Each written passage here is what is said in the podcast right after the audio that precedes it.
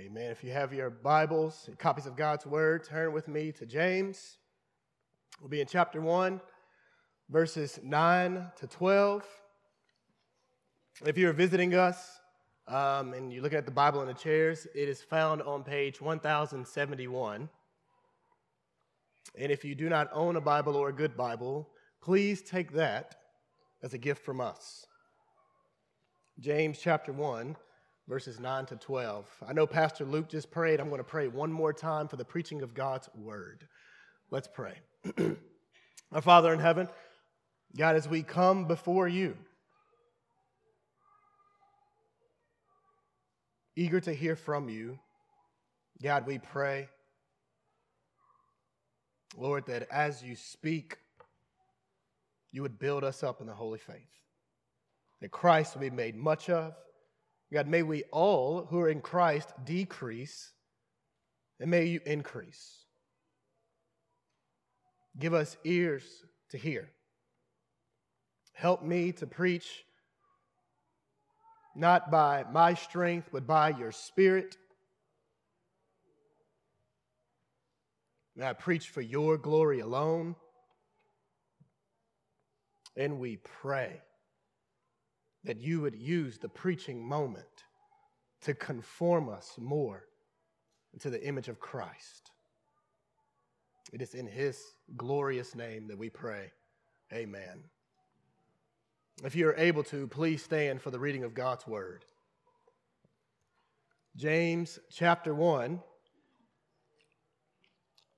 verses 9 to 12. Let the brother of humble circumstances boast in his exaltation, but let the rich boast in his humiliation, because he will pass away like a flower of the field. For the sun rises, and together with the scorching wind dries up the grass. Its flower falls off, and its beautiful appearance perishes. In the same way, the rich person will wither away while pursuing his activities. Blessed is the one who endures trials, because when he has stood the test, he will receive the crown of life that God has promised to those who love him. This is the word of God. Praise be to God. You may be seated.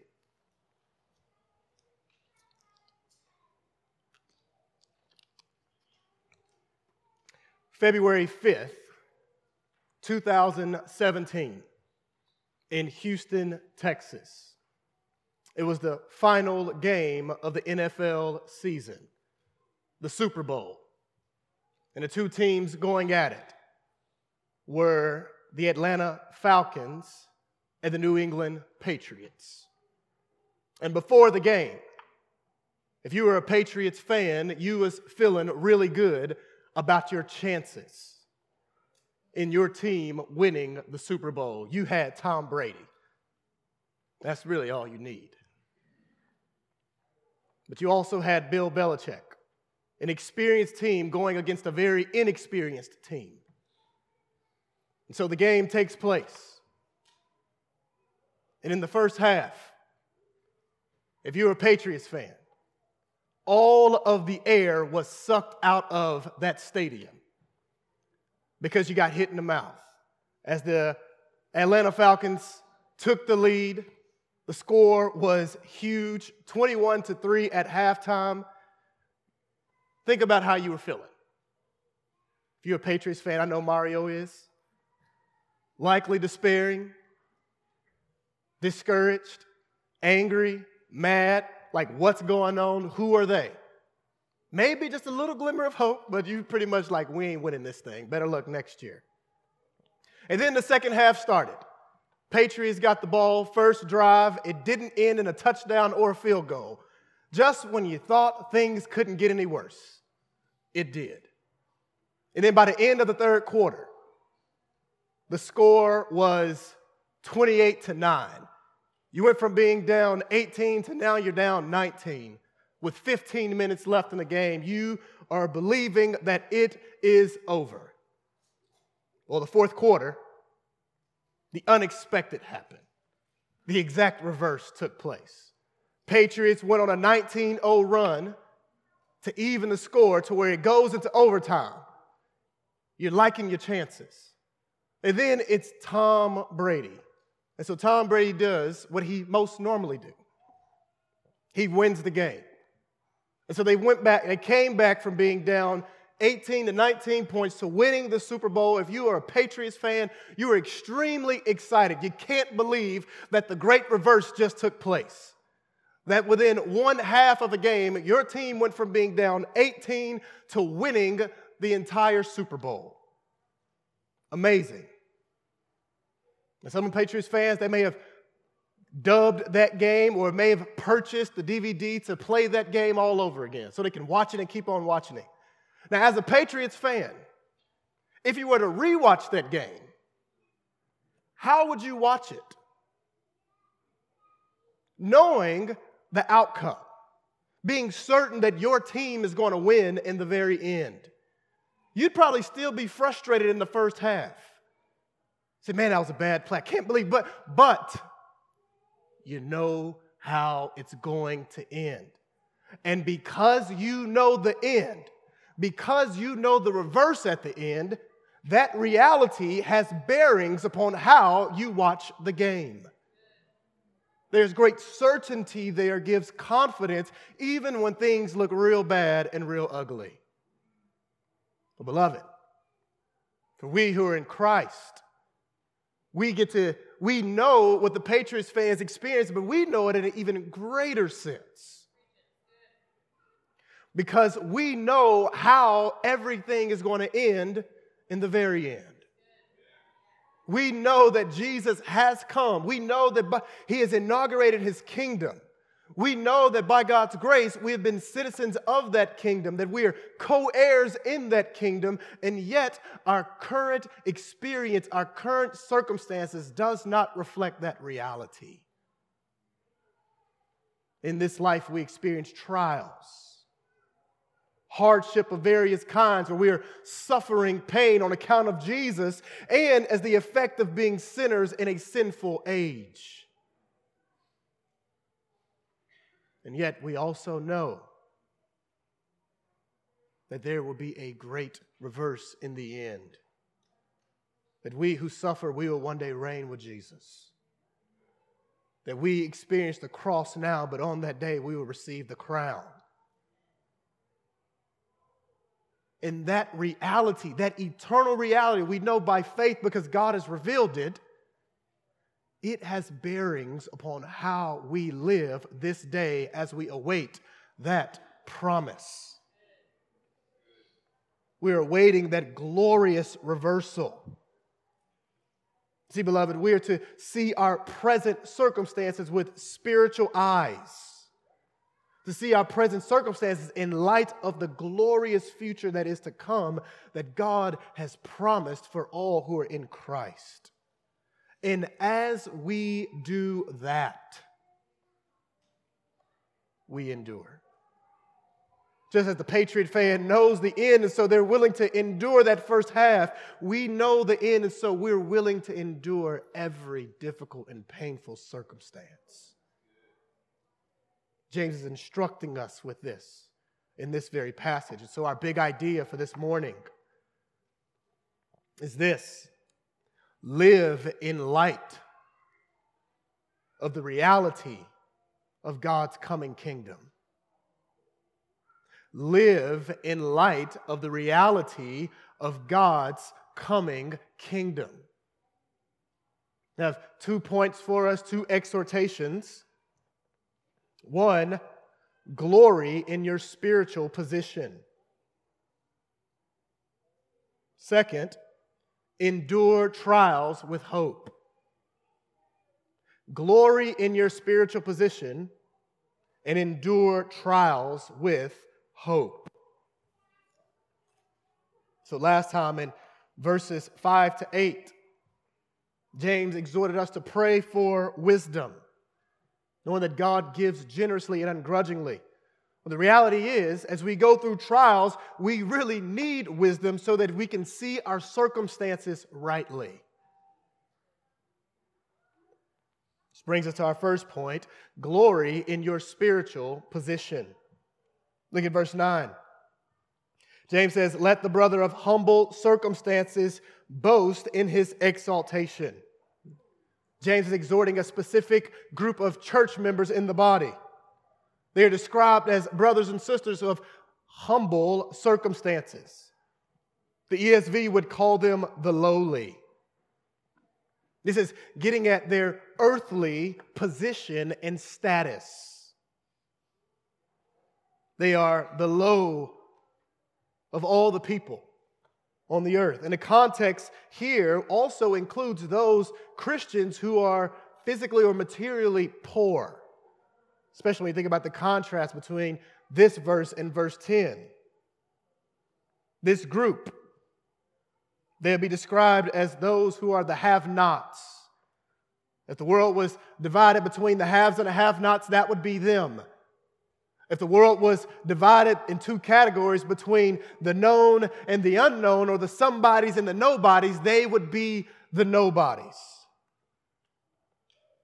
They were on social media, they would not have a blue check mark by their name. They're on the very bottom of the social totem pole. These brothers and sisters, they, they love Jesus, and yet they have a low station because of what they lack finances, and status. They're the ones who are overlooked, avoided, and despised. Their treatment from from man does not reflect God's heart towards them, though. The Lord loves them as they are made in His image. He has compassion upon them in their situation. In the Old Covenant with Israel, He actually prohibited injustice against the vulnerable, the poor, and the marginalized. He commanded for them to defend their cause and protect and provide for them. And for these brothers and sisters, they have trusted in Jesus, and so God delights in them. He has set his love upon them, He has chosen them in Christ. They are his children. They're exalted in his kingdom. He gives them a specific exhortation. He tells them to boast in your exaltation to exult, to glory in your high position, being eternally exalted in the coming kingdom. And the reason they were to glory in this isn't because they climbed the ladder of success. It's not because they actually hit the lottery or they found this get rich quick scheme. But the very reason they were to boast in this is because they know the Lord. As we read in our scripture call to worship, Jeremiah chapter 9, verse 24, the Lord says, But the one who boasts should boast in this, that he understands and knows me. In the coming of Christ, the good news has come to the poor, and by the grace of God, they repented and trusted in Jesus Christ and have eternal life. And by the grace of God, He has raised up the lowly. They went from earthly rags to spiritual riches and eternal royalty. From being held with contempt by man to being crowned by God in Christ. The very dusty pavement that they here walk will one day will be reversed to where they will stomp on streets of gold. And the whole reason, the only reason, is because they know Christ. They're exalted in this high position. Because through faith in Jesus, we are united to Christ. We're positioned in royalty as we are seated with Christ in the heavens. James is exhorting us to glory in this. That though we may be despised, though we may be nobodies, though we may be overlooked by man, we are loved and eternally cherished by God. And here James makes known that our human experience, it does not reflect our eternal realities. Poverty and the lacking of status are not signs of divine displeasure. That is the other coin, the other side of the coin of the prosperity gospel. That if you trust in Jesus, God gives you health, wealth, material possessions, status, and being made known here in this life. That is a lie from the pit of hell. Case in point, Jesus Christ. The eternally begotten Son, when he became man, he was not born in the Hilton. He was born in the barn. His roommates were cattle. He didn't grow up in Beverly Hills or Bel Air. He grew up in Nazareth, which is more like Compton and South Memphis. In his earthly ministry, he himself would say that the Son of Man, he said that the foxes have holes and the birds of the air have nests, but the Son of Man has nowhere to lay his head. And yet, at his baptism, the skies parted, and God said that this is my beloved Son with whom I am well pleased.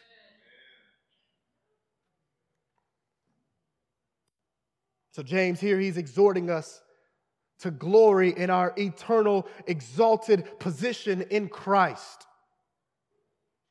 Now, if we're going to actually do that, beloved, it requires that we walk by faith because our experience by sight is the very opposite. But God's word is true.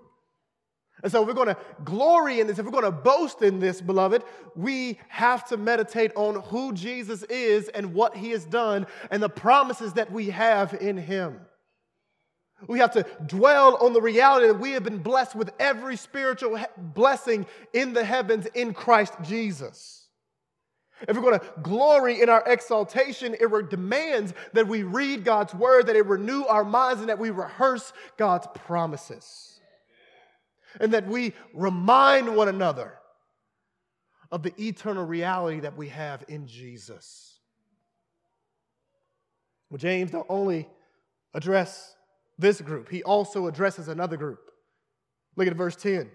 He says, But let the rich boast in his humiliation, because he will pass away like a flower of the field. Now, commentaries differ on whether or not the rich here are Christians.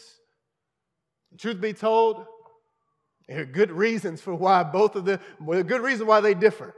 I've read a number of commentaries on it, and I can completely understand why they land where they land.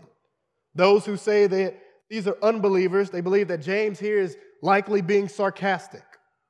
And in verse 11, the analogy of the flower falling is referencing Isaiah chapter 40, verses 6 to 8. James is applying it here to the rich, and that Isaiah chapter 40 is about judgment, that man dies. And if you look in James chapter 2, James speaks very harshly about the rich, and he does the same thing in chapter 5. And so there's credence for why many believe that the rich here are unbelievers. There's also credence for why many believe that the rich here are believers. Think about parallelism, the previous verse. James is speaking to specific Christians in this earthly status. They are lowly. And then he contrasts, he's addressing some other Christians who are in a different earthly status. They are the rich. You can see this parallelism, especially in the Greek of the syntax. Even in Jeremiah chapter 9, our call to worship, it says, Let not the wealthy boast in their wealth, let them boast in the fact that they know the Lord. It's also true that the rich gathered as they are part of the covenant community. And many commentaries would say that his words here are not as harsh as the words that he give in chapter 2 and chapter 5. So which is it? I'll let you wrestle with it. Cards on the table, I believe slightly that these are believers. But at the same time, I can understand why one would believe otherwise. But regardless of what you believe, there's still a word for us to hear and an exhortation for us to heed. James says, Let the rich boast in his humiliation. And so, before we get into the text, let's first talk about wealth, money. You know, this is part of the benefit of expositional preaching. You get to hit the topics that are in the text. And so, let's talk about wealth. Now, to be honest and to be upfront, the possession of wealth is not sinful in and of itself. Scripture doesn't denounce the possession, but it does denounce the love of it. 1 Timothy chapter 6, verses 9 and 10. But those who want to be rich fall into temptation, a trap and many foolish and harmful desires, which plunge people into ruin and destruction. For the, love, for the love of money is a root of all kinds of evil, and by craving it, some have wandered away from the faith and pierced themselves with many griefs. There are Christians who were wealthy back then as there are now. That wealth may have been received through an inheritance or through their occupation. But either way, what should be true of any Christian with wealth is a statement that I am not as rich as I could be. And the reason is because Christ has their heart. They don't spend it all for themselves, nor store it all for themselves, but they are willing and eager to share and be generous with others, giving to those in need, giving for the advancement of the gospel, seeing their finances for what it truly is a stewardship, that they may honor and glorify Jesus. Paul also gives ex- exhortation to the rich in same book, 1 Timothy chapter 6. He says, "Instruct those who are rich in the present age not to be arrogant or to set their hope on the uncertainty of wealth, but on God, who richly provides us with all things to enjoy." Instruct them to do what is good, to be rich in good works, to be generous and willing to share, storing up treasure for themselves as a good foundation for the coming age, so that they may take hold of what is truly life.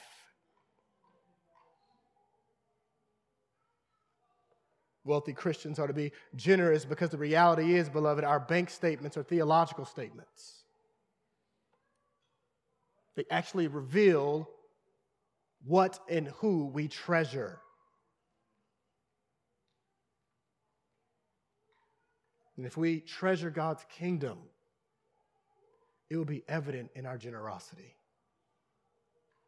May this be true of us, beloved. Now, some people here may consider themselves to identify with the lowly because of their socioeconomic status. They say, man, Pastor, I make very little. I save very little, if anything at all, which is real. But in comparison to all the world, we're some of the richest people on the planet. The poverty line around the world is $2.15 a day. That can't get you a tank of gas, a gallon of gas, and that can't get you a cup of Starbucks. Not saying this to guilt trip any of us. Beloved, whether or not you are lowly or rich, the exhortation is to have spiritual eyes and to glory in your position in Christ Jesus. Verse 10, James says, But let the rich boast in his humiliation. Again, I believe that these are Christians who are wealthy, and the exhortation is for them to refuse to boast in their riches, but instead they are to boast in their lowliness. They, are, they have humbled themselves and what money can't do for them. Seeing that in their income, that thing may hit that bank account and they can transfer money between accounts, but it will never transfer from the physical to the spiritual. They know that Jesus himself recognize, they know that Jesus himself says that blessed are the poor in spirit, not blessed are the financially rich. They know that without Christ, they are spiritually impoverished and are in need of Jesus Christ. They need His righteousness and they can't buy it. Knowing that the Beatitudes said that blessed are the humble, for the humble will inherit the earth, not the proud. So they're humbling themselves. They boast more in what money can't do for them. It may be able to buy them friends, but it can't buy forgiveness or favor from God. It can buy happiness in this life, but it can't buy heaven. It may influence one to have their head up in the clouds, but it will not prevent their body from going into the grave. But Christ can do everything that money can't. Our forgiveness, as we read in our scripture assurance of pardon, our forgiveness wasn't purchased by silver and gold, but by the precious blood of Jesus Christ, the spotless Lamb who laid down his life for our salvation. He secures our redemption. He grants us citizenship in his eternal kingdom. He defeated Satan's sin and the grave, walking out of the grave. And for all who trust in him, who are united to him by faith, we too will rise. The rich who are in Christ, we boast and that we know the Lord, and it wasn't because we were rich, but because God is rich in mercy. So we don't identify with our finances, but we identify with our humble Savior. Love, there's a real temptation that comes with being rich. As the poets Sean Combs and Christopher G. Wallace made known, mo money, mo problems. Because being rich comes with real temptation a temptation towards arrogance, thinking you're greater than everybody, a temptation towards self sufficiency, thinking you need nobody, a temptation towards immortality, thinking that because you're at the top, you don't think about when you're going to breathe your final breath. Have this desire of being larger than life, and all of these are lies.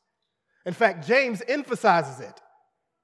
He says, For you will pass away like a flower of the field, making known that you will die. You will leave your wealth. You will lose it all. And then he uses the flower and the death of the flower to teach us on the transience of life and wealth. Look at verse 11.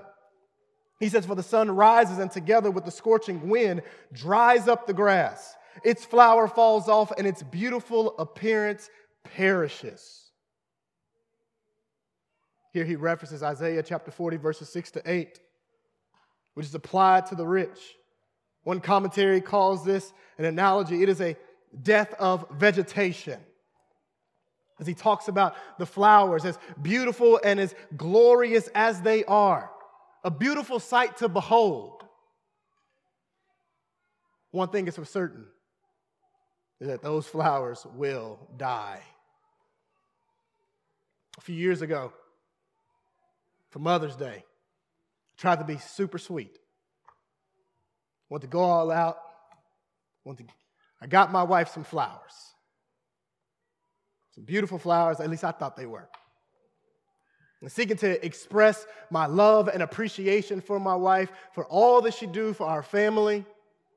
And y'all, she felt loved by it.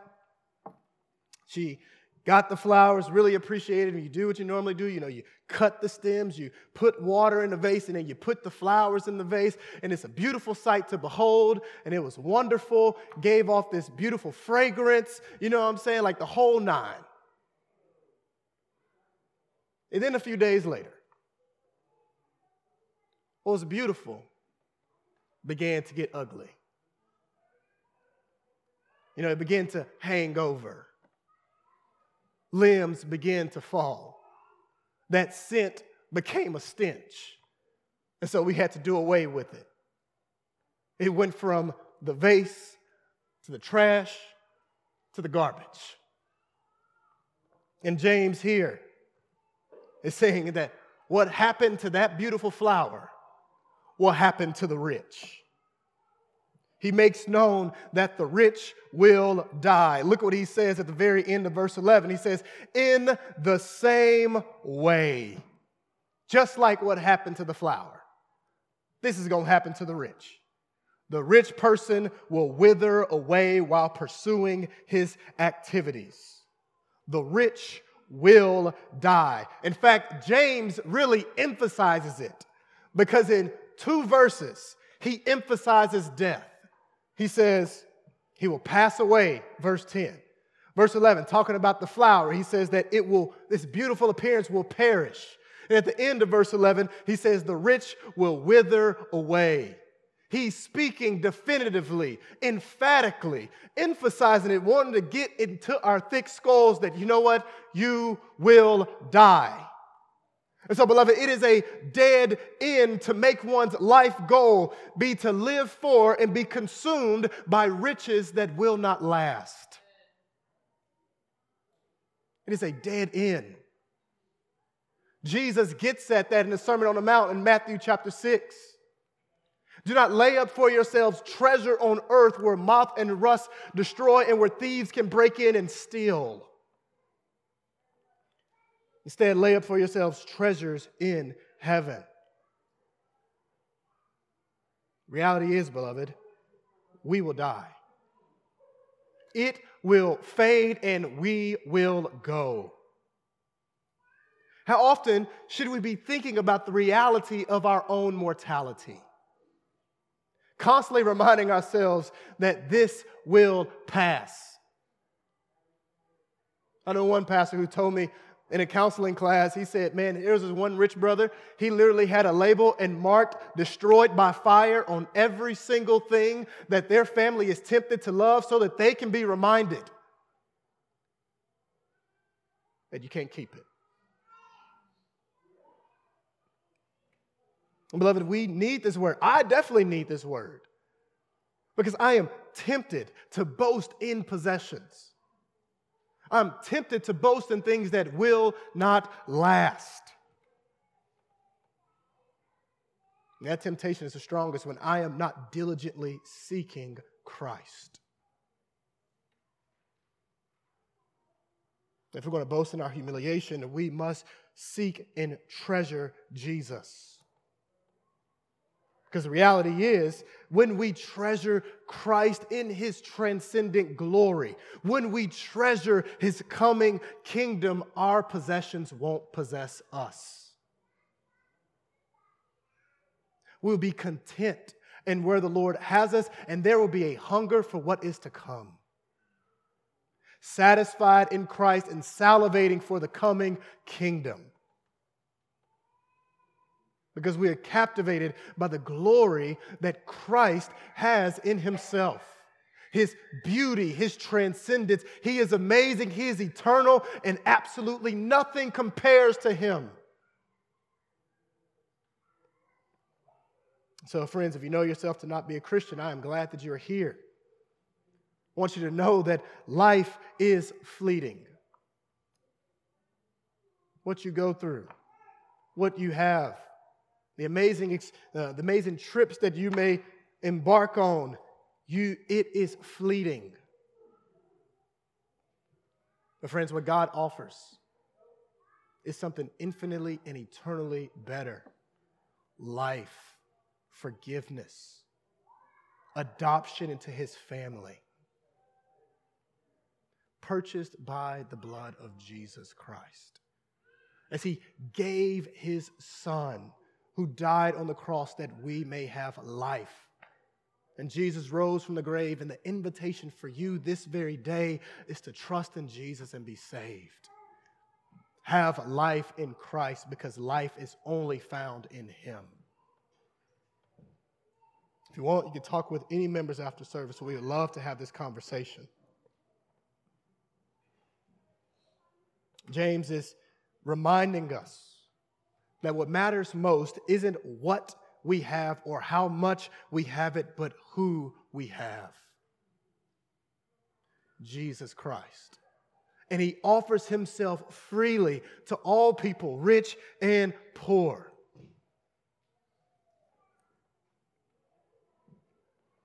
He is glorious. And for those who know Christ, we are to boast in him and in him alone. For us, the question isn't if we boast in something. The question for us is what do we boast in? And so, what do you boast in? What do you glory in?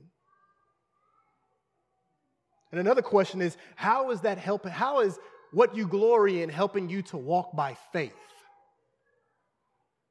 How is what you glorying helping you to have your gaze set upon Jesus Christ and his coming kingdom? For everything in this life will pass. You know, one of the things I really loved about this passage what's amazing is that God, He saves people across socioeconomic status.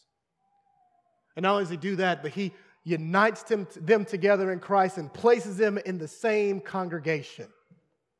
And they have become family, seeking to love and serve one another, to encourage each other in the faith. And his family has the responsibility to remind one another in what and in who we should glory in as we await together the coming kingdom of Jesus Christ.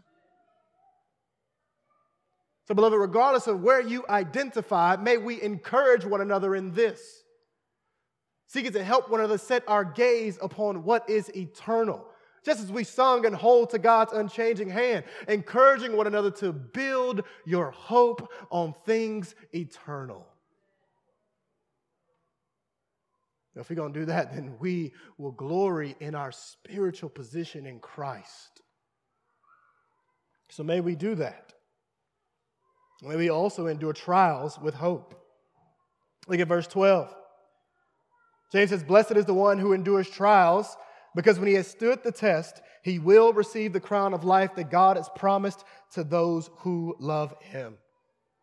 Now, this promise here, he what he's doing here is motivating our endurance in the faith. And he starts off with blessed, reminding us of the Beatitudes that we did in the, uh, the responsive scripture reading. And what he says, who he says is blessed, is countercultural to who we would think or who we would assume are actually blessed. Because if we were writing this, we would say, Blessed is the one who avoids trials who evades them, who ducks and dodges them, who don't go through anything. But James actually says in the scripture says, "Blessed are those who endure trials. Happy spiritually are they being made whole. They have this steadfast love for Jesus. to with their present experience, whether it's persecution, disease, loss, slander, Whatever it is, the hardship that they're going through, they are refusing to let it shape their view of God. They're fighting to maintain a right view of God as He's revealed Himself in the scriptures. They have this unwavering love for Jesus in response to who He is and what He has gone through for them. In this verse, it connects back to the first two the first, uh, verses 2 through 4 in James 1, making known that our trials are not for naught. For in chapter 2, verse, chapter 1, verse 2 through 4, count it all joy when you experience trials, because God is using them to mature us in the faith. He uses our hardship to grow us. And here James reminds us of a promise that God holds out. And the intentions is to aid our endurance to the very end. You know, the reality, think about sports.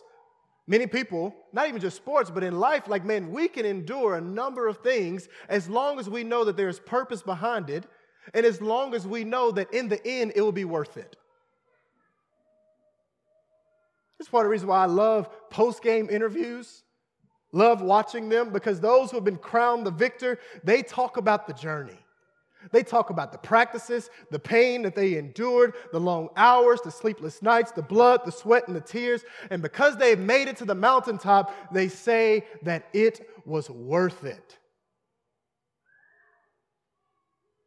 Here, God is making known that our suffering is not pointless, but it's purposeful as God is maturing us. And here He encourages our endurance as He discloses the reward in the end the crown of life that he has promised. Now, the crown of life is like this wreath that is placed on the head of those who are victorious, those who have competed. Think about athletic games or the Olympics. It is after they win, they get the gold medal, they get the wreath. It is crowned to the victors. Okay, they don't give out participation trophies. You got to actually win. On February 7th, 2023, LeBron James, he surpassed Kareem Abdul Jabbar to be the NBA all time scoring leader. And y'all, that's an amazing accomplishment. Like, very amazing. 20 years into the league, averaging so many points.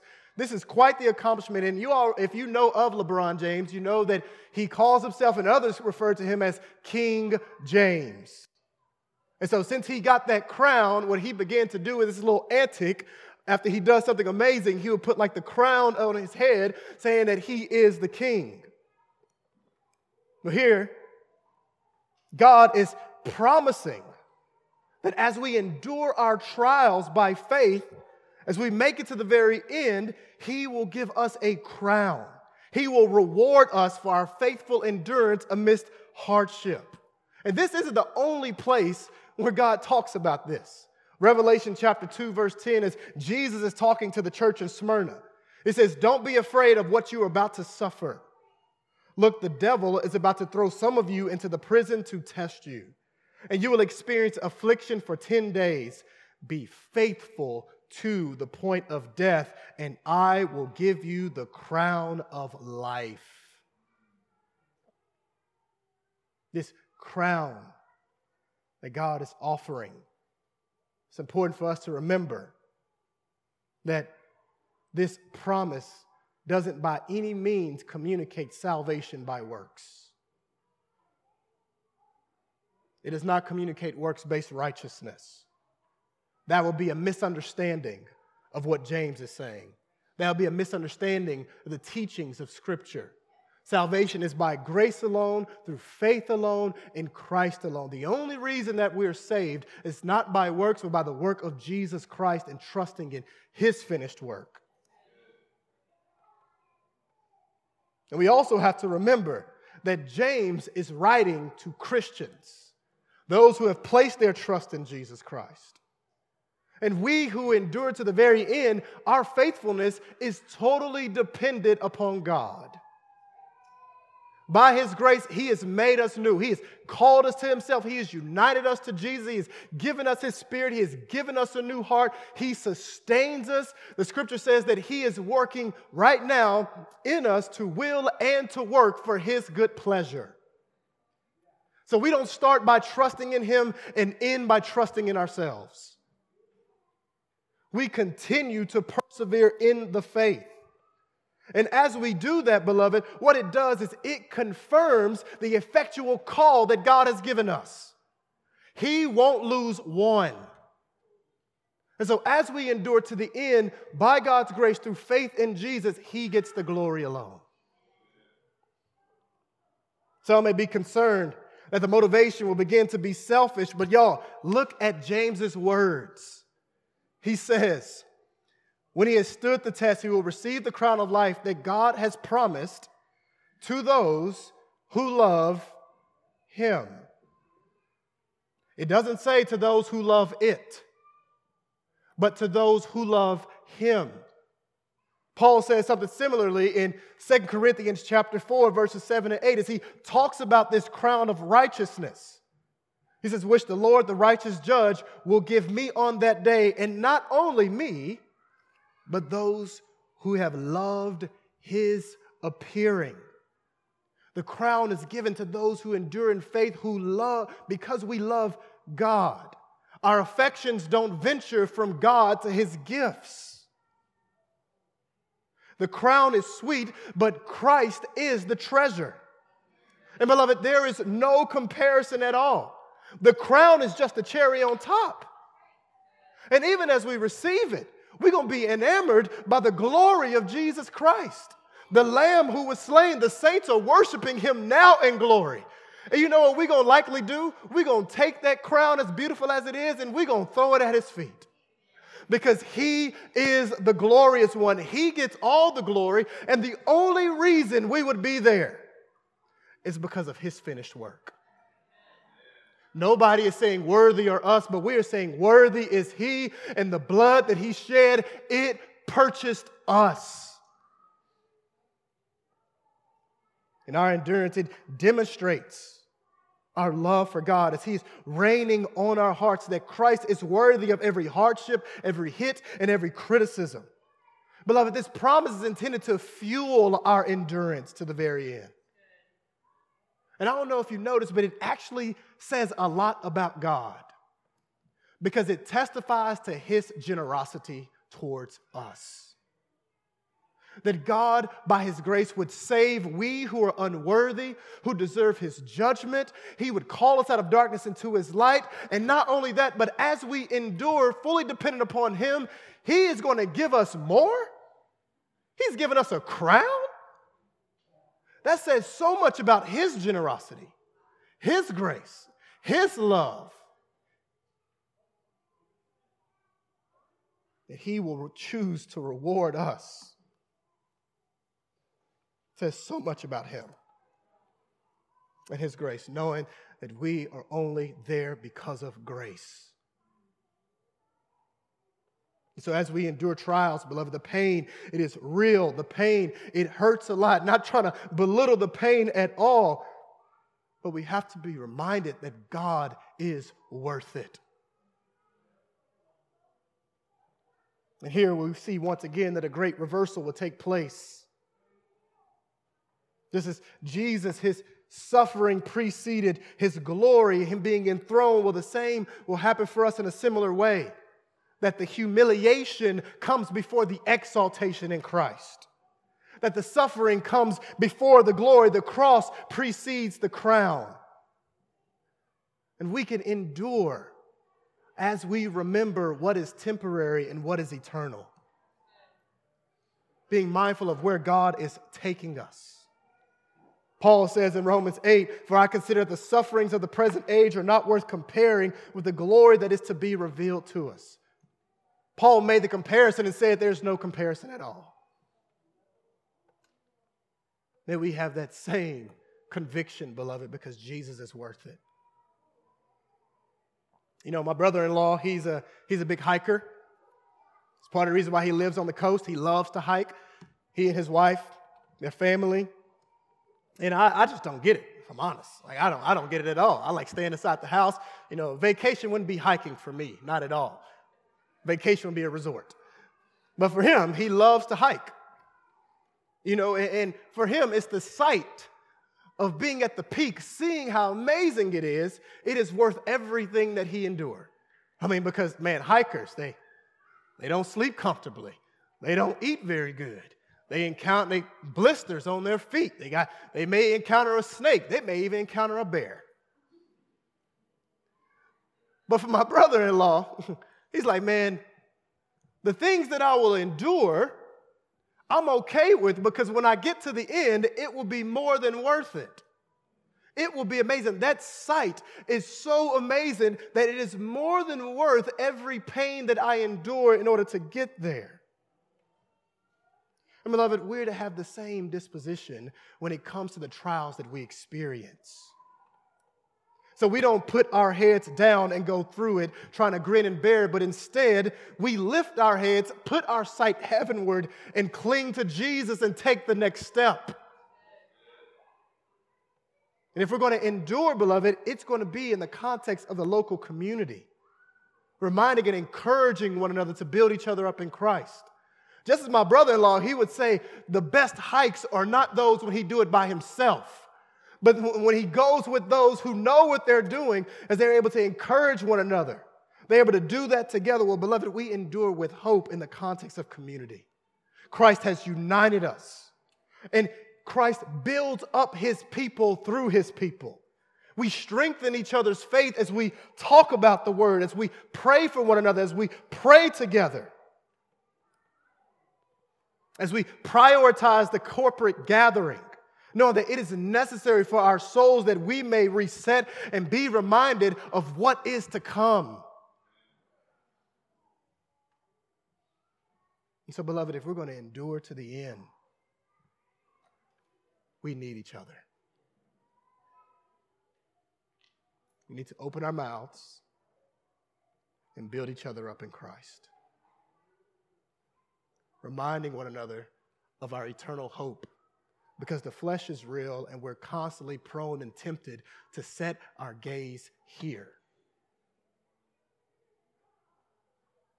But Christ uses his people to remind one another of where he's taking us the eternal glory that is to come. The very end of Revelation, he says, Behold, I am coming soon. And we need fellow saints to remind us that Jesus Christ is coming soon. And it will be worth it in the end. That's what James is doing here. Like a great tour guide, he's grabbing our hand and leading us to think about the eternity that is to come, the eternal consummation of God's kingdom. That we, by faith right now, will see our circumstances as difficult as they are in light of the glory that is to come. You know, one of my favorite children's books that I really love reading to my children is Little Pilgrim's Big Journey. I love reading the book. It's a story of Pilgrim's progress as Christian. He becomes a Christian. He is journeying to that celestial city. He's enduring so many trials, so much pain, temptation, and hardship. And I tear up every time when I read the very last chapter when Christian sees the glory that he enters into, that eternal rest that he has longed for. As I read that to my children, I tear up because I know for we who are in Christ, that is where God is taking us. So, beloved, if you want to endure, if you want to glory, we got to remember where Jesus is taking us the new heavens and the new earth and we are one day closer to that being our eternal reality. May we help one another endure. Let's pray. Our Father in heaven, God, you are gracious. That in your call upon our lives by your grace, you have brought about a great reversal as we went from spiritually dead to being spiritually alive, from enemies to being reconciled, to being family. A glorious kingdom, it is coming. You have given us precious promises in Jesus Christ. Father, help us to hold fast to Jesus, knowing that we are being held by Him. Help us to encourage one another to endure to the very end with hope because our King is worth it. It's in Christ's name we pray. Amen.